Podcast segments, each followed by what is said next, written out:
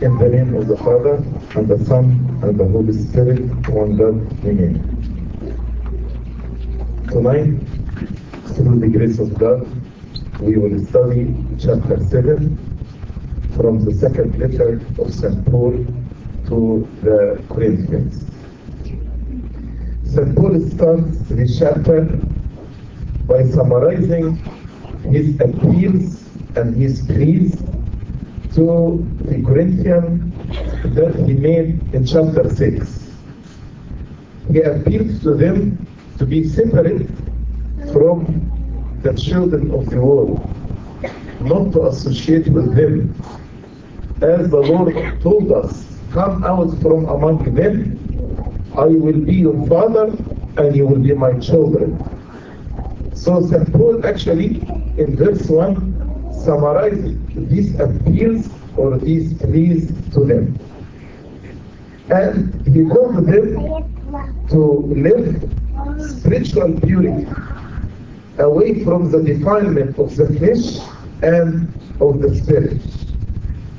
Also in chapter six, he told them that their heart is closed. So he asked them to open their heart and to receive them, to have big heart to receive them. Then actually, from verse twelve, uh, uh, sorry, then actually starting from verse four, he returns to a point that he mentioned in chapter two, regarding his anxiety when searching for Titus. As you know, there was a man in Corinth committed a big sin. He committed adultery with his father's wife.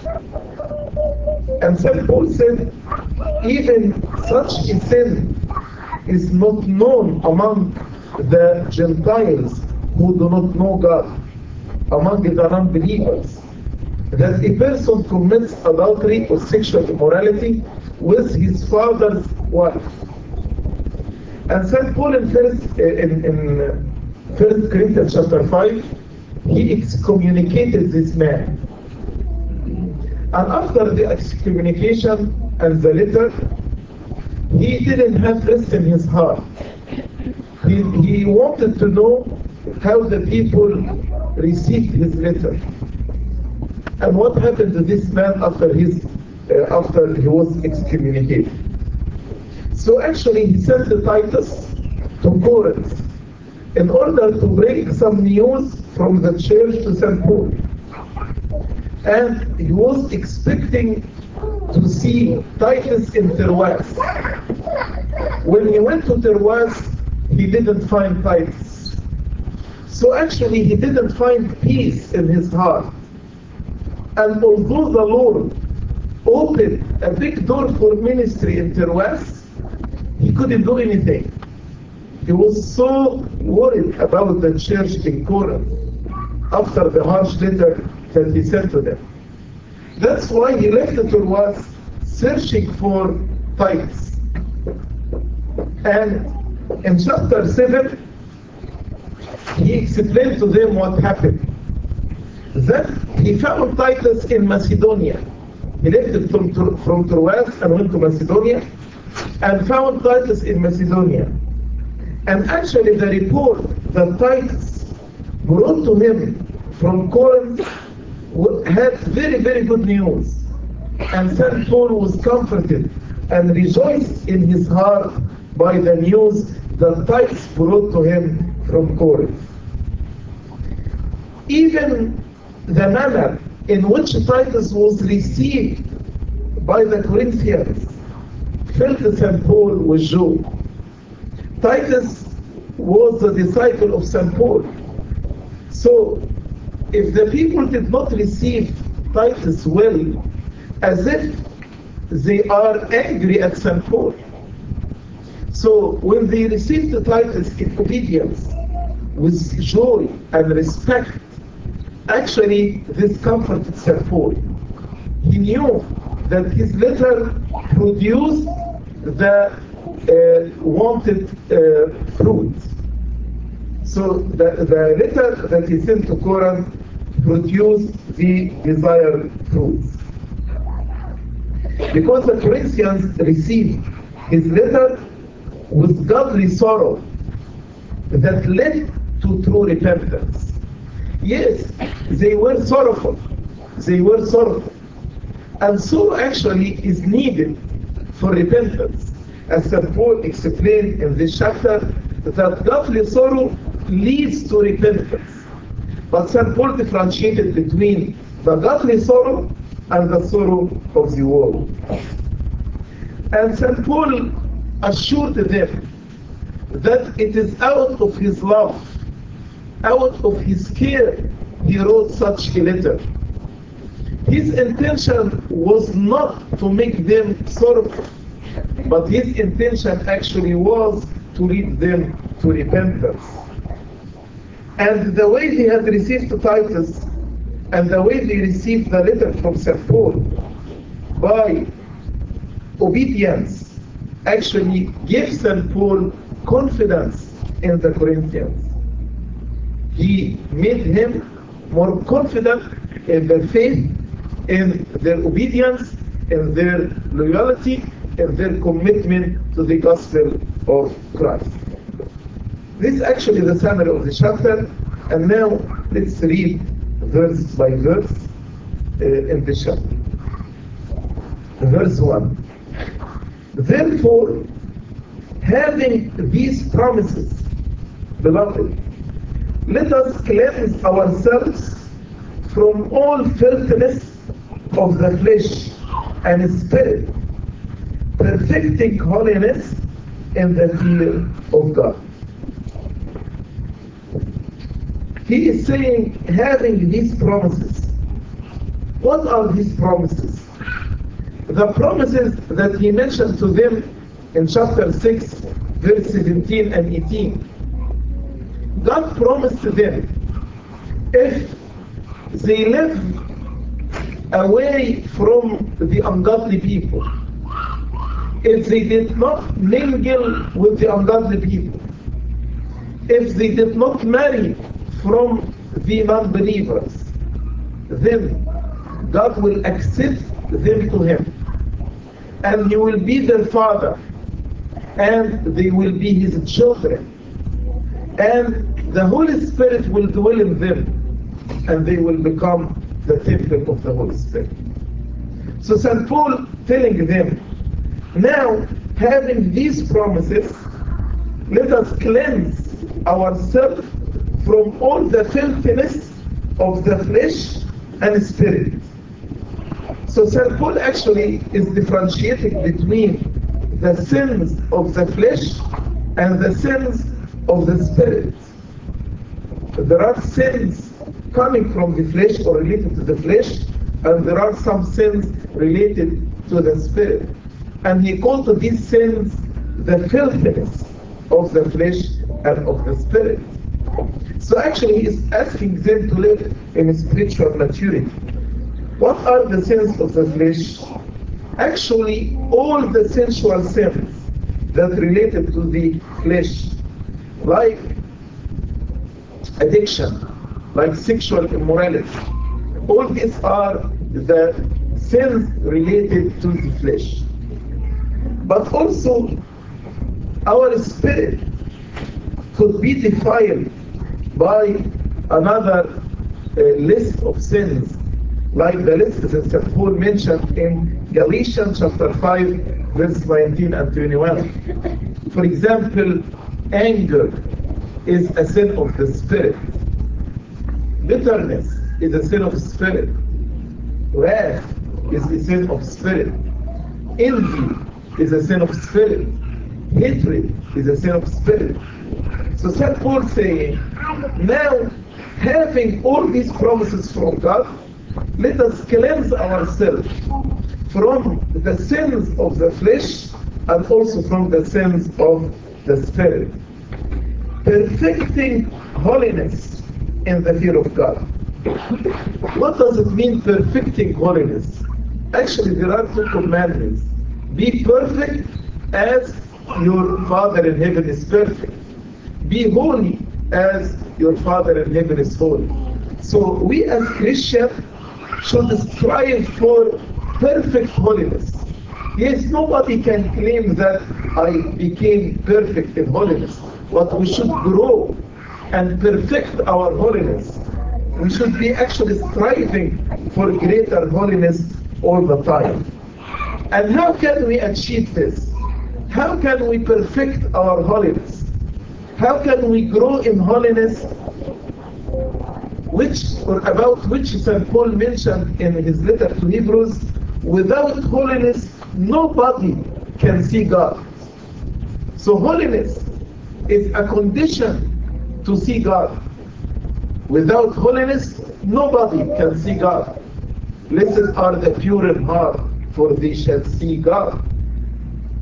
The only way to perfect your holiness is to walk in the fear of God. To keep the fear of God in front of your eyes. That's why he said, perfecting holiness in the fear of God.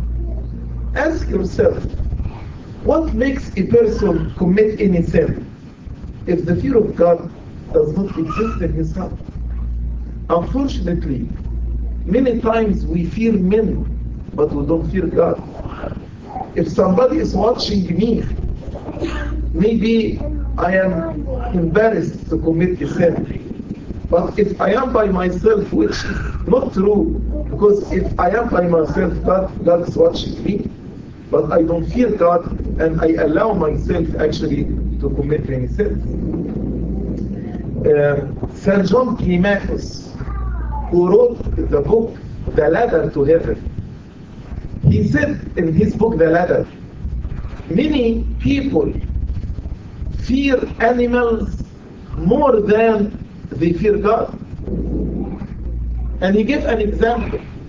If a thief went to a house to steal, and then a dog started to bark, maybe the thief, the thief will run. So he, he feared the dog, not fearing God. That's why if you want to perfect holiness, you need to walk in the fear of God. Verse two. Open your hearts to us. We have wronged no one. We have corrupted no one. We have cheated no one. In chapter six, he told them, our heart, the heart of Saint Paul and the apostles, are widely open to you. So, you are not restricted in our hearts. You have place in our heart. But you are restricted in your bowels, in your hearts, which means we do not have place in your heart. We love you, but you do not love us. That's why he told them, open your heart to us. Why you are angry at us? Open your heart at us. Why you do not love us? So make room in your heart for us and for our admonition. We have wronged no man, even the offender, that whom I excommunicated. I did not wrong him. He actually got what he deserved. He lived in sexual immorality, and to excommunicate him, actually, I am doing this to lead him to repentance. So we have wronged no man, even in the severe charges of the first letter, like this offender. We have corrupted no man, because actually some of the opponents of Saint Paul were accusing him that his teaching corrupted the people, because he asked them not to follow the law, because uh, now are living by the grace of God. So they consider, you know, his teaching corrupted the people at Corinth.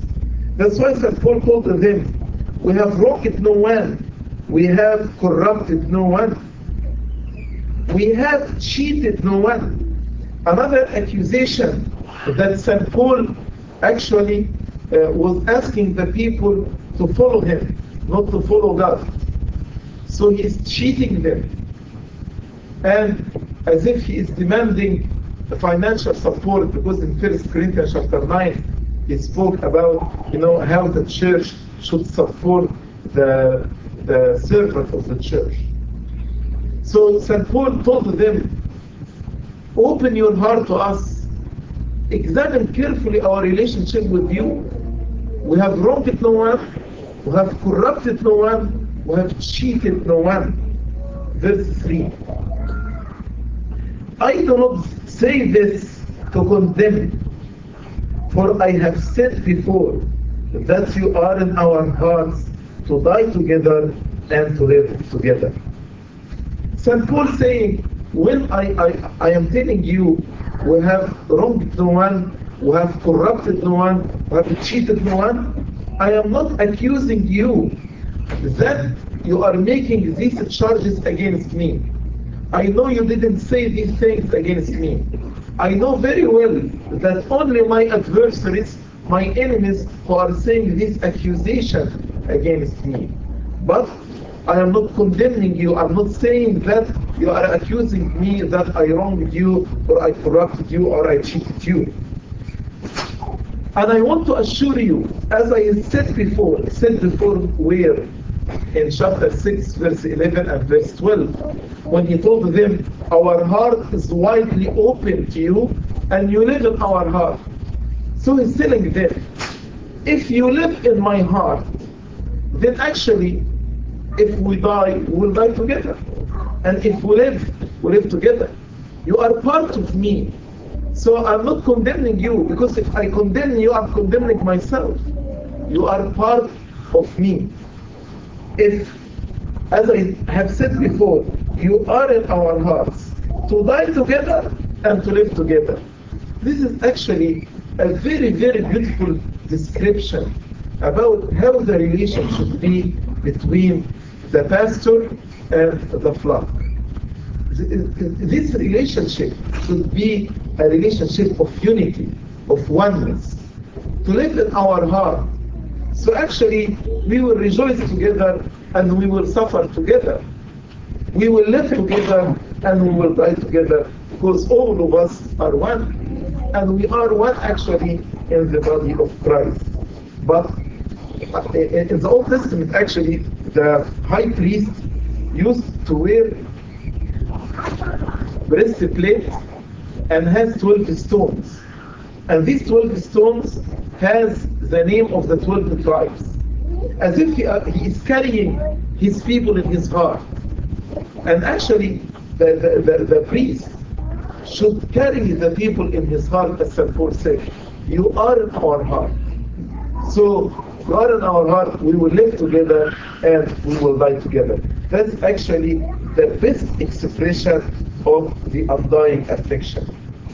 The best expression of the undying affection of Saint Paul towards them. Verse four. Great is my boldness of speech toward you. Great is my boasting on your behalf. I am filled with comfort. I am exceedingly joyful in all our tribulation. Now Saint Paul starts to tell them about how the news that he received from Titus filled his heart with joy. So, actually, he used four different expressions. The first expression, great is my boldness of speech toward you. As if he is saying, when I speak about you, I speak with confidence, I speak with boldness, because I know that you repented. I know that you are obedient to the gospel of Christ. So when I speak about you, I speak with boldness, I speak with confidence. Great is my boldness of speech toward you. Great is my boasting on your behalf. When the priest or the pastor sees his flock living life of repentance, he will boast, he will take pride, he will be proud of them, he will be boasting on, on, on their behalf. Great is my boasting on, on your behalf. I am filled with comfort. I am exceedingly joyful even in all our tribulation. So he's telling them, yes, every day we face hardship. Every day we face tribulation. Every day we face affliction. But when we hear good news about you, about your life with Christ, this will comfort us. This will make us exceedingly joyful, even in the midst of our tribulation. And believe me, what saddens or what makes the heart of a priest become sad and sorrowful when he sees his people and his children drifting away from Christ. But when he sees these children growing in the love of Christ, then even in the midst of the most difficult hardship, even in the midst of the most difficult tribulation, he becomes joyful and comforted by the repentance of his people. As I told you, when Saint Paul came from Ephesus to Troas and expected to meet Titus there with word from Corinth concerning the effect of his first letter, he didn't find uh, Titus in Troas. That's why, as he said in Second Corinthians chapter two, verse twelve, I didn't have rest in my soul. That's what actually he will speak about in verse five. For indeed, when we came to Macedonia, our bodies had no rest, but we were troubled on every side. Out, uh, on every side. Outside were conflicts, inside were fears. So now he is explaining to them in what condition he came from Troas to Macedonia. Not meeting him in Troas, he went to Macedonia. But he was so distressed in his mind, in his spirit, and also in his flesh. His flesh had no rest. He was so tired. And most of the time when the person psychologically is distressed or stressed out, also his body will be tired. That's why he told them, when we came to Macedonia from Troas, we're so tired physically. Our bodies had no rest. And we were troubled from every side. From our side, there was conflict. Conflict with the enemies of Christ. Conflict with the opponents, conflict with the Judaizers who want to bring you back to the Jewish law, to be saved by the Jewish law. So from outside there was conflict. And from inside we had fears. Fears lest the church suffer loss, lest this man who was excommunicated will never return back. Lest there is a division in the church around the letter of Saint Paul. So, can you imagine with me the condition of Saint Paul? From inside, he has fears, worries about, you know, the church in Corinth, about every soul in this church. And from outside, conflict with the enemies of Christ. And physically, he was so tired. That was his condition when he came from Troas to Macedonia, especially because he did not meet Titus in Troas. Verse six. Nevertheless, God, who comforts the downcast, comforted us by the coming of Titus. And I like here how Saint Paul described God. God, who comforts the downcast. If you feel down, if you feel that you are desperate, that there is no hope, all the doors are closed in front of you, God is the hope for the hopeless. God is the help for the helpless. Think about many, many examples in the scripture and in our life. Like Mary and Martha, they lost hope in their brother, but God was the hope for the hopeless, and was able to raise Lazarus from the dead. So Saint Paul knew very well that God will not leave him in such condition after he suffered from outside and from inside? He was so sure that God will not leave him in such condition, but he will comfort him. That's why he said, God, who usually comforts the downcast, comforted us by the coming of Titus. Because Titus brought to him joyful news of the repentance and the reformation at the church of Corinth. And actually this news turned his suffering, his affliction, into joy. So all of a sudden, after he was very, very troubled, after he was oppressed from outside and from within, now he was comforted, and all this affliction turned into joy. Verse seven, and not only by his coming. So he is saying, the reason of my joy, number one, because I saw Titus, my beloved disciple, my beloved son, my beloved fellow worker. I was so happy to see him. So he rejoices to meet a beloved fellow laborer like Titus. But not only by his coming, but also by the consolation with which he was comforted in you, when he told us of your earnest desire, your mourning, your zeal for me, so that I rejoice even more. Other reasons for his joy. Number one, as I told you, to meet Titus, this made the heart of Saint Paul joyful. But other reasons. Number two, Titus himself was comforted by the repentance of the Corinthians. So he was rejoiced because Titus was comforted by the repentance and the reformation of the Corinthians. Number three, when he heard the news about the church in Corinth, also this comfort him. What news? He mentioned three things. Number one, he heard about their earnest desire. Earnest desire to cleanse themselves from fault.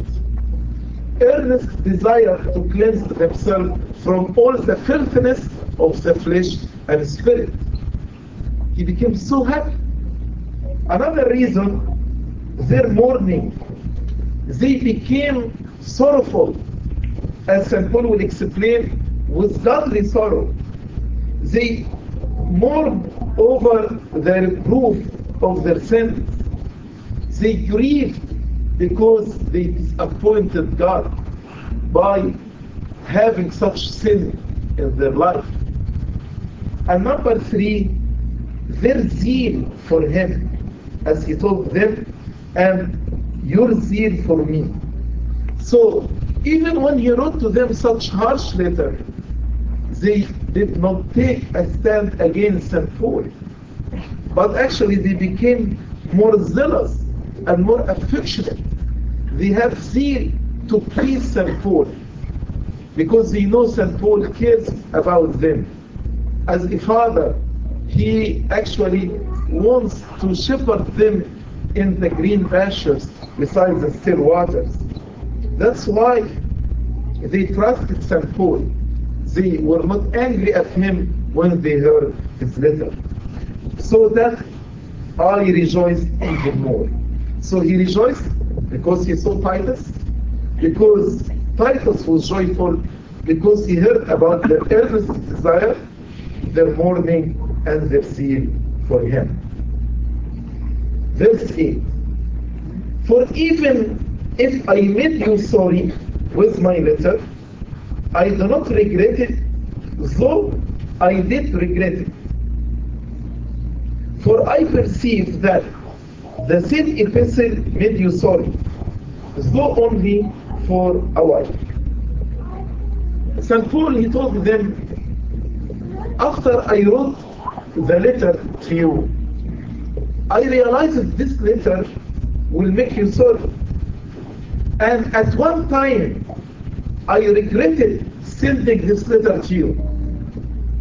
But when Titus came and told me that this letter changes their life, led them to repentance, reformed the church there, now I do not regret that I sent the letter. I regret it because I fear it will not produce the desired fruit. I feared that I may lose you, or I lose some of you. And as a father, I cannot afford losing any one of you. But now, after I heard the news from uh, Titus, I actually, now I don't regret that I sent this letter. Especially, this sorrow was temporary. Yes, my letter or my epistle made me sorrow, so only for a while. But now with repentance, your sorrow turned it into what? Into joy. So this sorrow is not permanent. It was only temporary. Verse nine. Now I rejoice. Now I rejoice. Not that you were made sorry. Definitely not. I'm not happy that I made you sorry. This is not the reason of my joy. Now I rejoice. Not that you were made sorry, but that your sorrow led to repentance. For you were made sorry in a godly manner, that you might suffer loss from us in nothing. Saint Paul is saying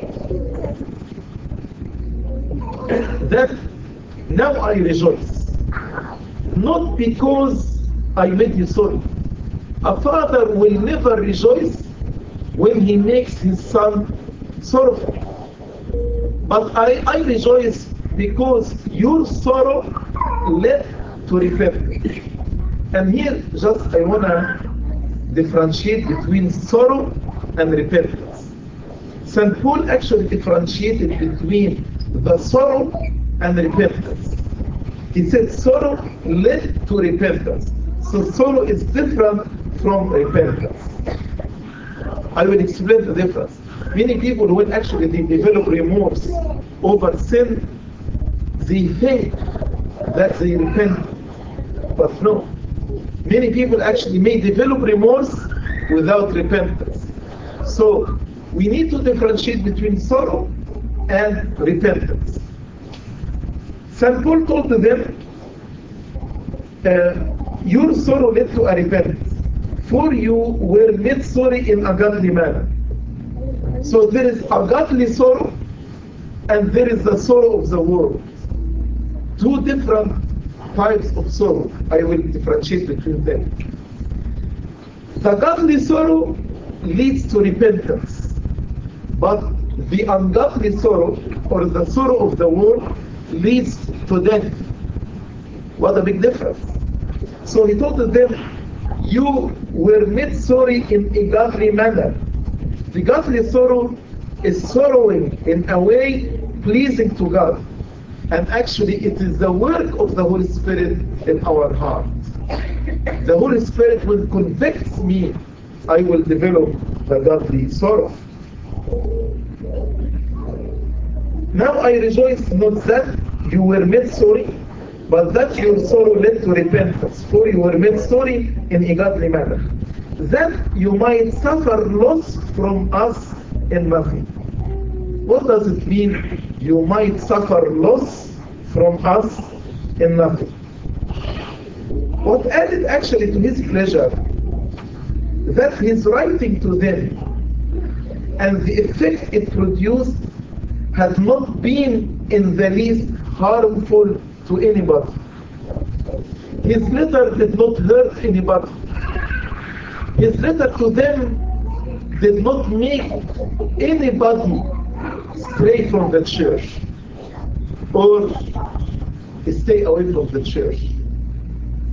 But this sorrow, this sorrow were developed in them in such a way they were not hurt in their souls, but actually they repented and bore the fruit of repentance.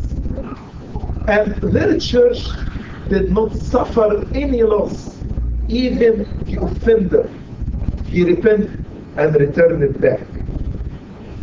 And here, as, as a true shepherd, he cares about every single person. That's why he said that you might suffer, that you might suffer loss from us in nothing. You will not lose anything. Our letter should not harm you. Our letter did not harm you. Our letter did not hurt you. Nobody was offended by the letter. Nobody was lost by the letter. And this actually should be the focus of the clergy in their service, not to lose anybody. When even we use the discipline, we have to know that the purpose of discipline is bringing people to the church, not pushing people away from the church. So actually, if with my discipline, I pushed people away from the church, this is wrong. It produced the opposite uh, uh, fruit, or the opposite result. That's why Saint Paul was comforted when he realized that his letter uh, did not offend anybody, did not hurt or harm anybody. Even the offender himself, the person who committed adultery with his father's wife, which was actually the occasion of all this trouble, was recovered and restored by his epistle and by the letter. Verse ten. Verse ten, Saint Paul differentiates between the godly sorrow and the sorrow of the world. For godly sorrow produces repentance leading to salvation, not to be regretted, but the sorrow of the world produces death. Saint Paul said there are certain steps here. The Holy Spirit will convict you. When you commit a sin, the Holy Spirit convicts you. Then you need to develop this sorrow. With this sorrow, actually, the second step is to repent. And repentance is changing of mind and behavior. Renewal of your mind. So there will be fruit. Instead of being a, a robber, you will be honest. Instead of being a liar, you will be faithful. Instead of being involved with sexual immorality, you will be pure. So the sorrow, when we develop this remorse within our hearts, but the repentance is the change in the mind and in the behavior. A real change will happen in the person. A real change, everybody will see it, everybody will notice it. So repentance is the result of godly sorrow. Actually, with your repentance, you are securing your salvation. Because the Lord said, unless you repent, you will all perish. Unless you repent, you will perish. In Luke chapter thirteen, verses three and verse five. So there is no salvation without repentance. And the effect of this repentance is never regretted. Nobody will regret his repentance. And the, the effect of this repentance will never be great. Uh, we never heard that Saint Moses is black, or Saint Augustine, or Saint Plagia. All these penitent uh, saints regretted. One day they returned back to God, never to be regretted. What is the difference between the repentance and sorrow? As I told you, sorrow is the grief in the heart, but repentance is a change of heart wrought by the godly sorrow for sin. And when we say repentance, this means a real change in the life of the person. Saint Paul said, but the sorrow of the world produces death. Let me give you an example about the sorrow of the world to differentiate from the godly sorrow. The best example is the example of Judas. Judas actually, after he betrayed the Lord Jesus Christ, he was sorrowful. And he said, I regret that I uh, delivered innocent blood to you. But this sorrow of Judas was initiated by his ego, not by the Holy Spirit. What do I mean? Many times when we commit a sin, we say, how me, who is a servant in the church, who is a deacon, who is active church member, who is a believer for so long, how I fall in such sin. And this sorrow and this grief is not because I disappointed God. It's not because I disobeyed God, but it's because how come I commit such sin? How come I am embarrassed among the community? How come that people will think about me in such a way? So this sorrow actually initiated by the ego, but the sorrow that initiated by the Holy Spirit, actually the, the reason behind my sorrow and my grief is because I grieve and sadden the heart of God. I disobeyed God. I made God Sorrow, sorrowful because of me, because of my sin. Second difference, which is very important, the godly sorrow is full of hope, because it's initiated by the Holy Spirit. But the sorrow of the world is full of despair. There is no hope in the sorrow of the world. A best example of the godly sorrow is the sorrow of Saint Peter. After he denied the Lord Jesus Christ three times, he wept bitterly, but he did not kill himself because he had confidence that Christ will forgive him, will accept him. But the sorrow of the world results in despair and leads to destruction of life and to eternal death. So people will regret the sorrow of the world, but nobody will regret the godly sorrow, because the godly sorrow leads to repentance, leads to salvation, not to be regretted. Sorrow of the world leads to destruction, despair, hopelessness, which it will be regretted. So Saint Paul told them, you were sorrowful in a godly manner. Verse eleven. For observe this very thing. Now Saint Paul will give them the evidence, the proof, that their sorrow was a godly sorrow, because it led to repentance and actually produced fruit of repentance in them. And Saint Paul mentioned so many fruits in verse eleven.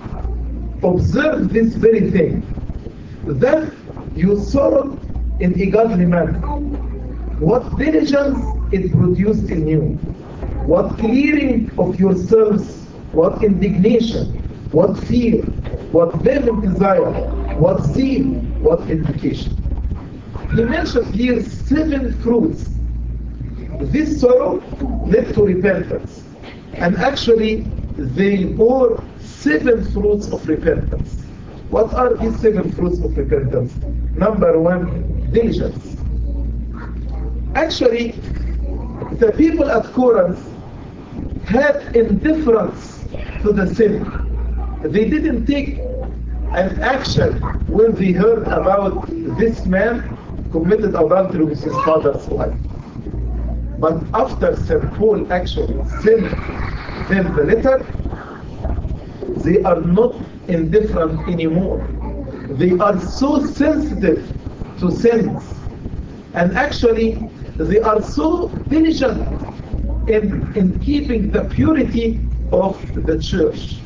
That's why he said the, the second fruit, clearing of yourselves. Now they acknowledge their indifference. They acknowledge their neglect. They acknowledge their sins. Now actually want to clear themselves from the sin. And actually they showed diligence in purifying themselves from the sin. They pray. They declared that they do not approve the sin. And now they took stand in actually participating in excommunicating this person by not eating with him, by not drinking with him, by not associating with him. They took a stand, and thus actually they cleared themselves and they proved they did not approve or validate his action. The third fruit, indignation. Indignation is the holy anger. You know, not every anger is bad anger. There is a type of anger is holy anger. Holy anger when it's directed towards sin. Usually the Bible uses the word indignation when it speaks about the holy anger. So everybody in Corinth became indignant against sin that disgraced the church, that took the grace of the church away. So they became angry. And if you are angry at sin, you will never fall in sin again. So number one, diligence. Number two, clearing of themselves. Number three, indignation. Number four, fear. This sorrow produced in them the fear of God. Do you remember in verse one, he told them, perfecting holiness in the fear of God. And as I said, if the person walks in the fear of God, he will never uh, disobey God. So they developed the fear of God, and also the fear of grieving the apostles and the, the, the, the ministers of God. Also they fear lest the sin and the corruption is spread in the church, because sin is contagious. So this was another fruit of the repentance, the fruit of fear. Number four, vehement desire. Vehement desire. Desire of seeing the apostle, comforting him, desire to be kept away from evil, desire to honor God and to please God in their life. Number five, zeal. Zeal for God and for His glory. Zeal to keep the church pure and clean.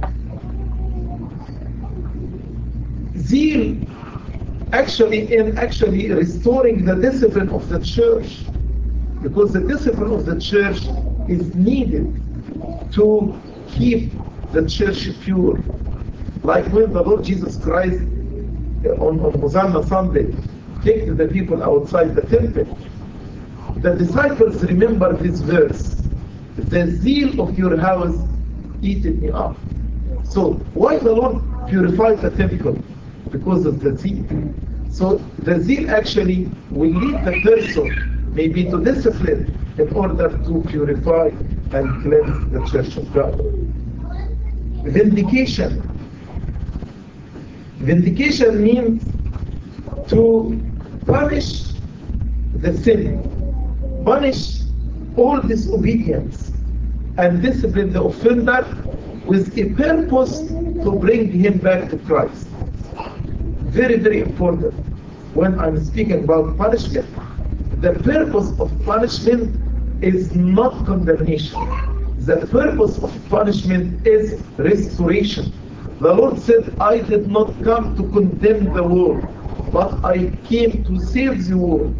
So when we punish or when we discipline, the purpose of punishment is not condemnation, but the purpose of punishment is uh, restoration. So he told them, now do you know, do you want an evidence that you saw it in a godly manner? See what diligence it produced in you, what clearing of yourselves produced in you, what indignation produced in you, what fear produced in you, what vehement desire produced in you, what zeal produced in you, what vindication. In all things, in all things, you proved yourselves to be clear in this manner. Actually, this verse is very, very uh, amazing to me. They were indifferent to the sin. They were negligent in taking an action. And Saint Paul actually rebuked them harshly in, in the first letter because they did not take an action. But now Saint Paul is telling them, in all things you proved yourself to be clear in this matter. And this showed to me the forgiving, forgiving spirit of Saint Paul. Once the people in Corinth repented, acknowledged their sins, Saint Paul told them, you know what? You are clear completely in this matter. Yes, as we read, how great the repentance is. Because the repentance can change the adulterers into virgins. Repentance can change the adulterers into virgins. So Saint Paul is telling them, now it's clear to me that you did not consent to this, to this sin, you did not approve to, to this sin. Although at first they were unconcerned about the sin, but by discovering true repentance for their negligence, Saint Paul perceived them as if they have not offended at all, as if they are clear. Then in verse uh, twelve, Saint Paul told them, Uh, therefore, although I wrote to you, I did not do it for the sake of him who had done the wrong, nor for the sake of him who suffered wrong, but that our care for you and the sight of God might appear to you. Saint Paul told them, what is the purpose of my first letter to you when I rebuked you? Actually, I didn't write it only for the sake of the offender, to bring him to repentance. I didn't write it only for the sake of the person who was offended or hurt by this offense, which is his father and the offender fathers and his wife. Unless his wife participated in the sin. By, يعني, by her own will, by her own desire. But Saint Paul is saying, I did not write my uh, harsh letter to you because of the offender or because of the person who uh, was offended by the sin, although this was part of my intention. But the main purpose is to show you my care for the whole church, because as he said in the first letter, a small lump will live in the whole church. If we leave this sin in the church, it will grow, spread among the whole church. So actually, I took this action in order to keep your church holy and pure, and thus you will know that I care for you. That our care for you in the sight of God might appear to you, to know how much we love you, how much we care about you, how much we want your church to be holy and to be pure. Then in the last four verses of this chapter, he spoke about how Titus was joyful and how the joy of Titus was reflected also in Paul too. Verse thirteen, therefore we have been comforted in your comfort, and we rejoice exceedingly more for the joy of Titus, because his spirit has been refreshed by you all. Saint Paul told them, when, one to, when, when we went to Macedonia, we were so troubled. But once we heard about your news, we actually were comforted by your comfort. So you are the reason of my comfort. He is expressing his joy over the happy change in the church of Corinth, a joy which also refreshed the heart of Titus, as he told them, and we rejoice exceedingly more for the joy of Titus, because his spirit has been refreshed by you all. Your news made me joyful. Your news refreshed also the heart of Titus, and because Titus was joyful, we became also joyful. Verse fourteen.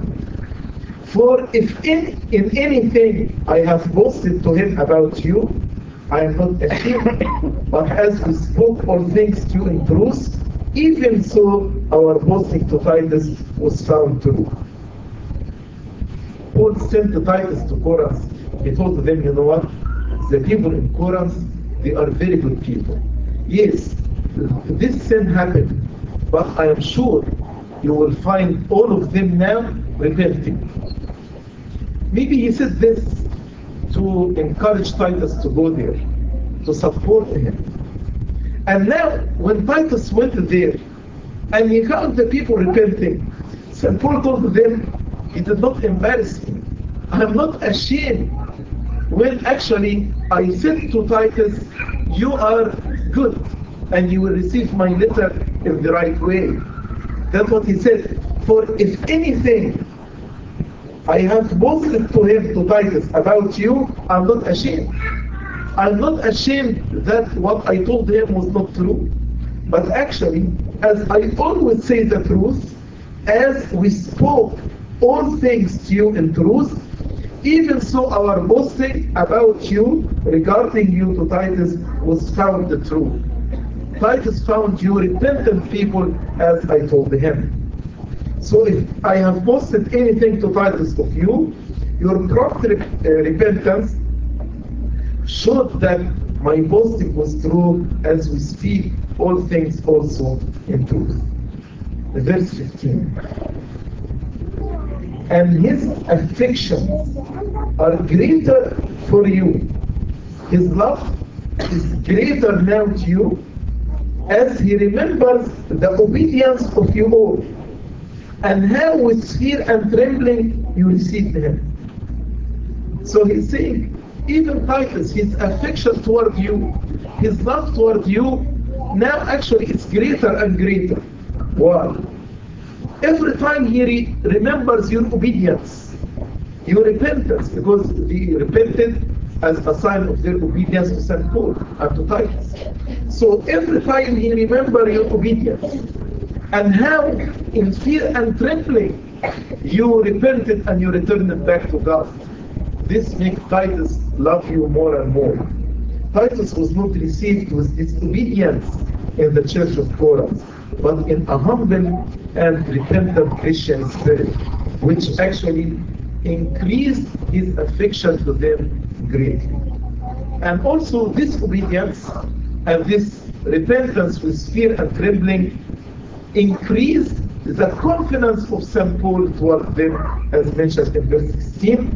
He told them, therefore, I rejoice that I have confidence in you in everything. Now I'm confident.